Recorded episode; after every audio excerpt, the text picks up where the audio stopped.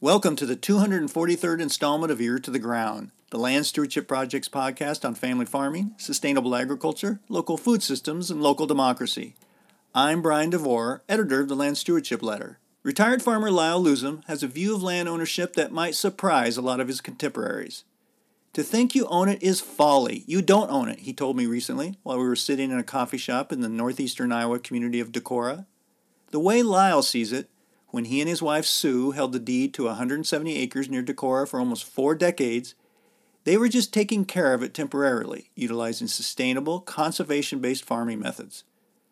Stewardship of this farm was particularly important, given that it sits on steep land that is highly erosive and that Lyle's family had a long history of utilizing conservation.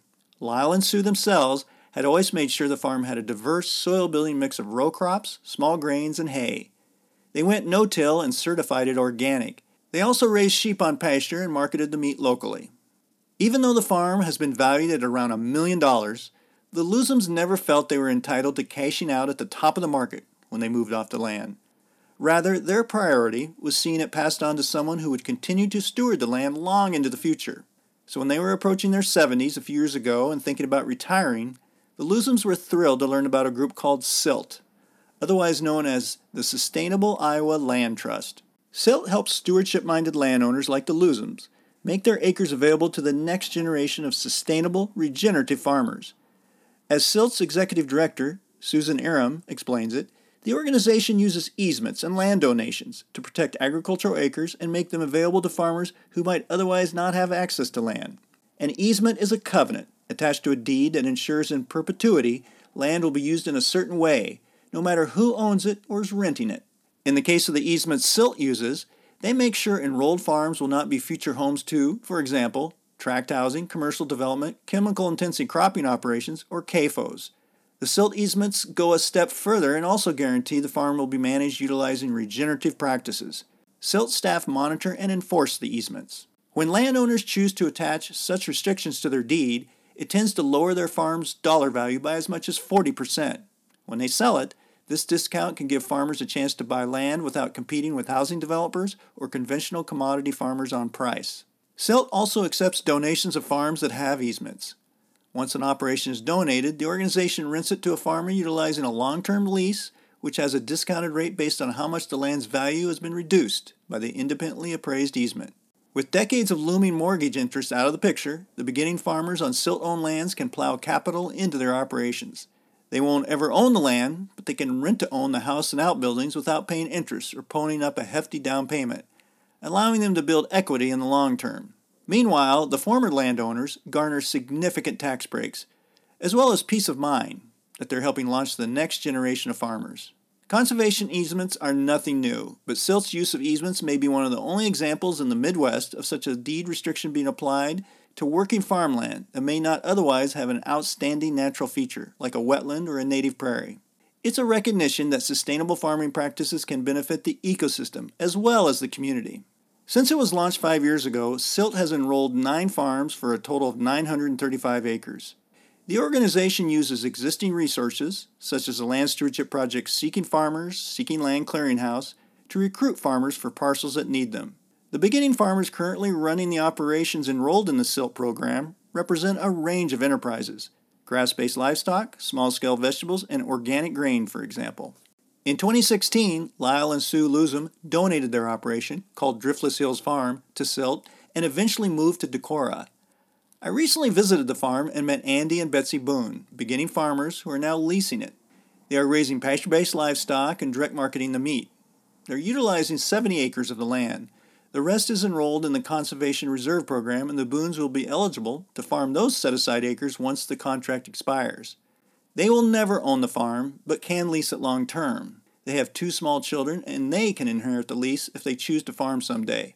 The Boones are also eligible to enter a rent to own arrangement on the house and outbuildings. While I was in Decorah, I talked to Lyle Luzum and Andy Boone about the passing of the stewardship torch. First, Andy and I chatted about the difficulty of gaining access to farmland and why he and Betsy aren't bothered by the fact that they'll never own those 170 acres. So, Andy, you just talked a little bit about this uh, situation you have where you're working with silt and you've gotten access to this land, and it's kind of you're getting this um, pasture raised livestock operation going. But I was wondering, you guys have, um, you came upon this after kind of trying to get access to land. I was wondering if you could talk a little bit about the difficulty of getting access to land. I think for a non farming public, driving through the Midwest, they go, look at all this land that's available, but there really isn't for the kind of farming you want to do and the kind of things that you're interested in doing into the future. There, it, it, it, the access to land is a huge issue. Yeah, it really is a huge issue. We, uh, we were on a small five acre parcel of land that limited us greatly to how many animals we could raise. And there was no land around us that had not been leased for a really long time so getting new leases on land on pasture was very hard where we were. And i was working full time so it was the challenge of working managing animals off our home site and then also coming home to kids and then the animals at our home site. Felt like i would have no time for my family and i would constantly constantly be in the car driving from site to site. And then there's also the expense of paying for rented land our home land it just it felt very unobtainable for us. When you um, learned about this situation here, uh, it um, it sounds like there was a couple things that attracted you. Part of it was access to markets, but also the fact that there was a little bit of a stewardship legacy here, uh, and that uh, that was something you were very interested in. Location was a big one for us, uh, near the city of Decorah, which has a very neat uh, environment, I guess, and neat, interesting people, and also, proximity to Twin Cities and Rochester seemed ideal for us, and the land itself had a lot going for it with pasture. Uh, it had that had been certified organic. We have seventy acres to use, which for us is a, a large jump in land base, and it also had machinery, and that too was very uh, very intriguing for us. We to try growing some small grains for our pigs, to cut hay for our sheep, things we'd never had access before to. So. Mm-hmm. And you hadn't met Lyle and Sue until after you'd kind of successfully uh, uh, gotten access to the farm. But it turns out that that's been a pretty good. It sounds like you've been able to strike that balance of uh, Lyle can help you out when you need help and give you some advice and all that, but not in an overbearing way. Sounds like. Lyle has been an incredible resource for us. He has been nothing but generous with his time and his finances. He's helped us with some tractor repairs since he gave them all away, which is incredibly generous. He's been out throughout the whole year showing me how to bale hay, plant grains, harvest grains. I mean, I can't even tell you how many times I've called Lyle and asked mm-hmm. him, "What the heck do I do now?" Yeah. And he's been extremely generous and respectful of our of boundaries too. Mm-hmm. So it's it's been an incredible relationship to have him as a mentor. The other way he's been helpful is to help connect you with neighbors here in the area. That, that that's you know they may not be doing the kind of agriculture you're doing, but it sounds like they're interested in seeing some younger folk come into the neighborhood. Yeah, that's that's been incredible also, and I, I did forget about that. How big of a uh, asset that is to have someone introduce us to the neighbors that he's known for most of his life and that are happy to help and have been really supportive of seeing younger farmers trying to succeed. People are so hooked into the idea that you've got to own that land. That that is, uh, you, you, know, it's it's such a connection. It's almost an emotional connection. But you, you guys went through a very rigorous application process and are very committed to this model right now. And you don't seem to have a problem with the fact that you will never own this land. No, I I really don't see it as a problem. I feel like due to the fact that we have this land lease through uh, the Sustainable Iowa Land Trust, that the land is protected, that our lease is secure. I don't worry that all of a sudden the farmer is going to just decide he wants to sell it and pull it out from under us or lease it to someone else for more money. Um, we were offered a lot of security through a long lease. You know, we start with a three year lease, but then we go right into a 20 year lease and we start building equity in the house. We can't own the land, but I feel like if we control the land, that's just as good as owning the land. Lyle then described to me his enlightened view of farmland ownership and how the local food movement gives him hope that there are opportunities for farmers like the Boones to carry on a stewardship legacy far into the future.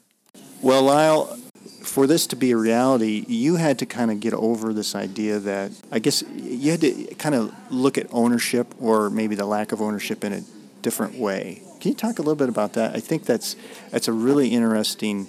It, that's what this is is kind of getting that idea across is really one of the basic bricks in that foundation of trying to provide opportunities for somebody else out there. Yeah, there was kind of an aha moment, I guess. Um, because we're Americans, we think we own things in the sense that we have the right to do anything we want to with them. But traditionally, what's happened is that farms have been passed on from generation to generation. So then you have to ask yourself, did I own that? Well, yes, you had the deed, you had the technical property ownership, but what you actually did was you used it while you were here for a living, for a livelihood, for a life. And then you pass it on to somebody else. You didn't turn it into numbers. And typical real estate is turned into numbers, and then you either use those numbers for something else or you die with those numbers. Mm-hmm.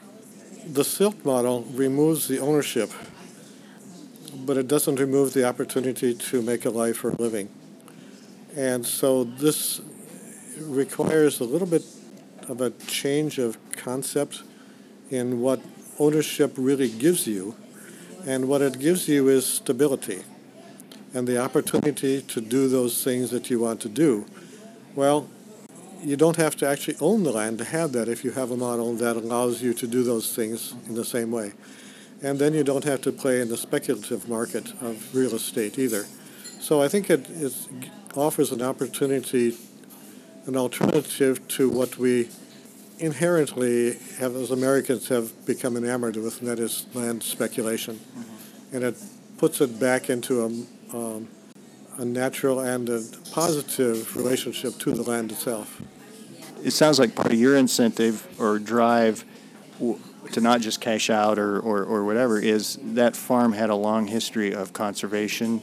You had done some things, but also your parents had done some things, and you're you know before that going going pretty far back over hundred years. That, that talk a little bit about some of the things that were done on that farm to because this we're in an area that is highly erosive, very hilly, very hard to farm in a way that isn't doing harm to the soil, that kind of thing. But that was an example of a farm that was able to kind of put in place some things that you sure hate to see go away.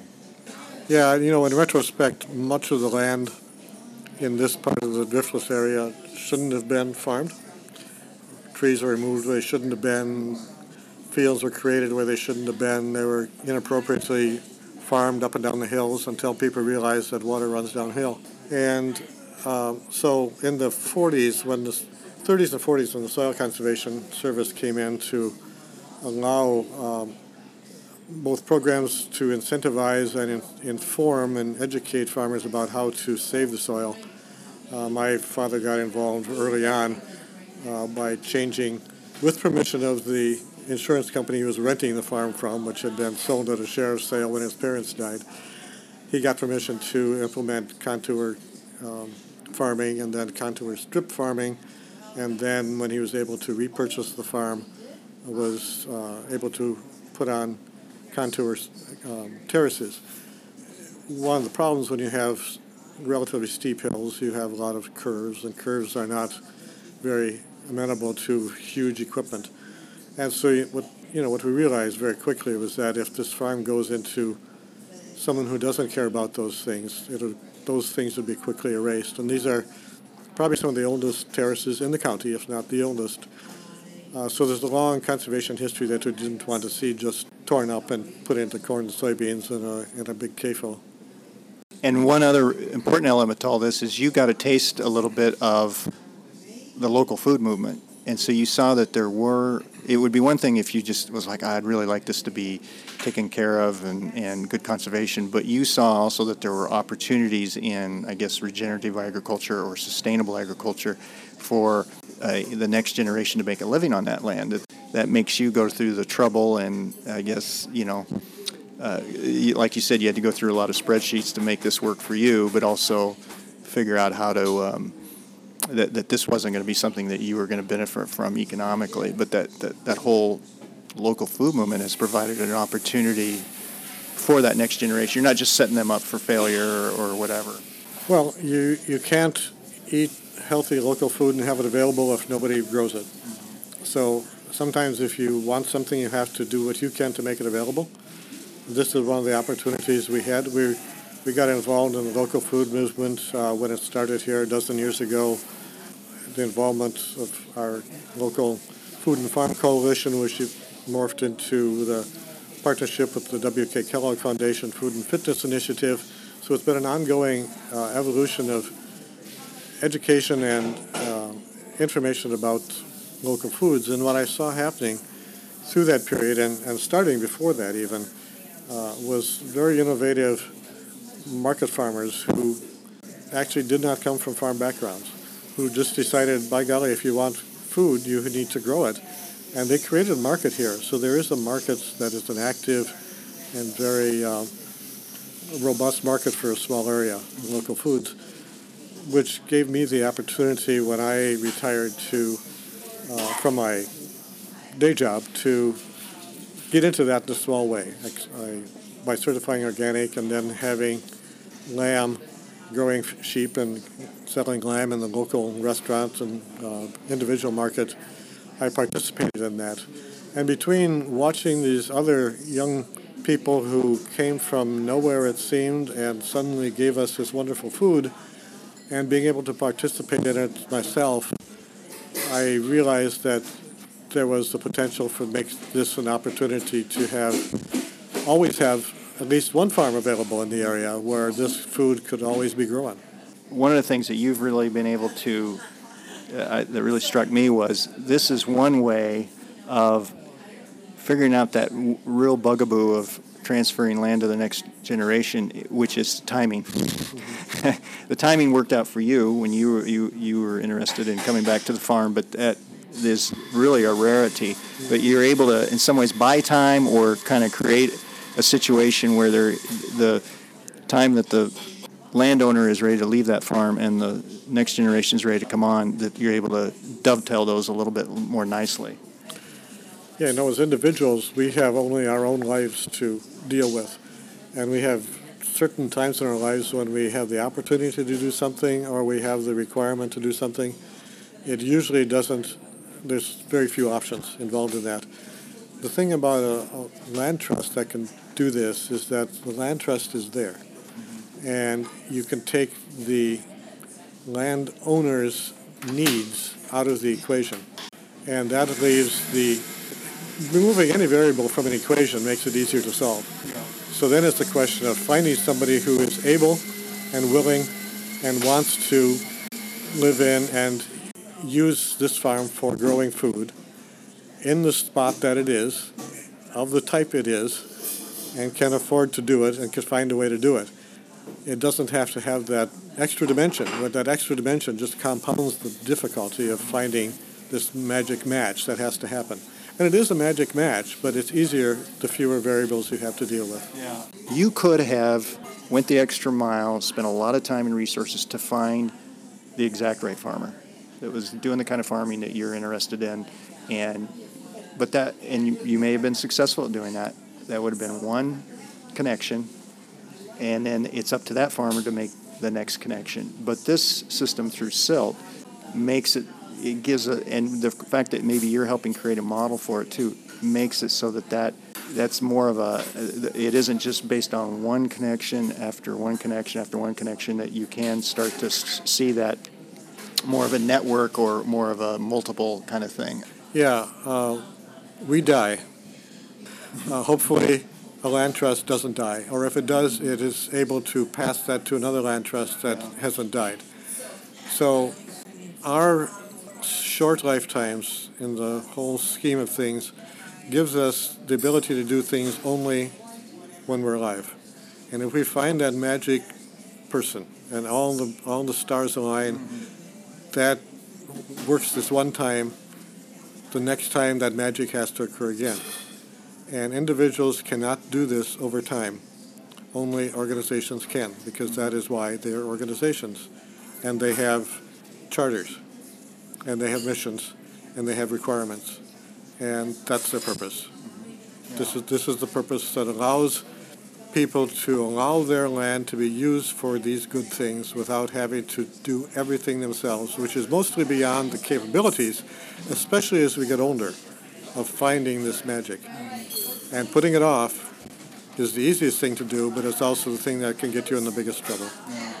This must be kind of exciting for you, though, that this, I mean, it's, it's kind of cool. And you're able to have a connection with that farmer if they need help or need a connection with a, another local farmer in the community. That must be kind of fun, a little fun and exciting. It is. It's very rewarding. And, you know, I guess what we looked at is that Silt is our surrogate family. So rather than pass this on to our daughter, who decided this would be a good thing for her to do also, mm-hmm.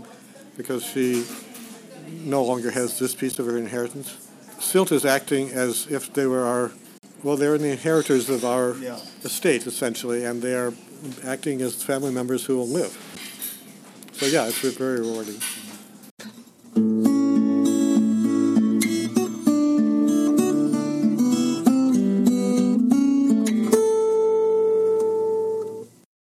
For more on the Sustainable Iowa Land Trust, see silt.org. That's S I L T dot O R G.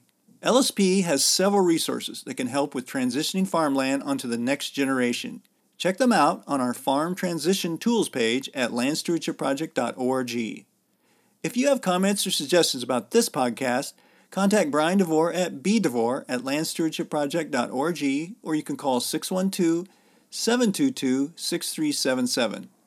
By the way, it helps us greatly if you can give Ear to the Ground a rating on iTunes, Stitcher, Spotify, or whatever podcast platform you utilize. Thanks to Laura Borgendale, a Western Minnesota musician, for Ear to the Ground's theme music. And a special thank you to all of Land Stewardship Project's members who make initiatives such as this podcast possible. If you're not a member, visit landstewardshipproject.org to learn how you can support LSP. Thanks for listening.